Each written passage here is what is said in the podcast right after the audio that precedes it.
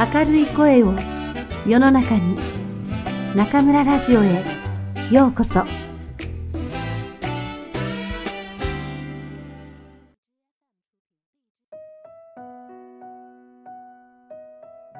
形にとらわれずに生きる。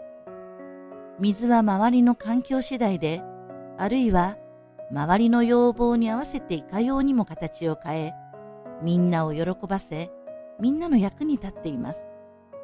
ある時は田畑を潤し、ある時は水力発電の源になる。家の中ではお風呂、トイレ、炊事や洗濯に使われる。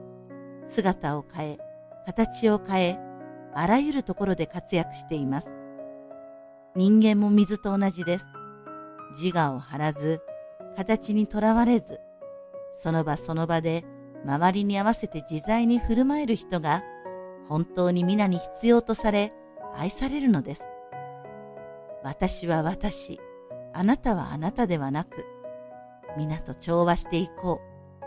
そう思うことが幸せのコツなのです。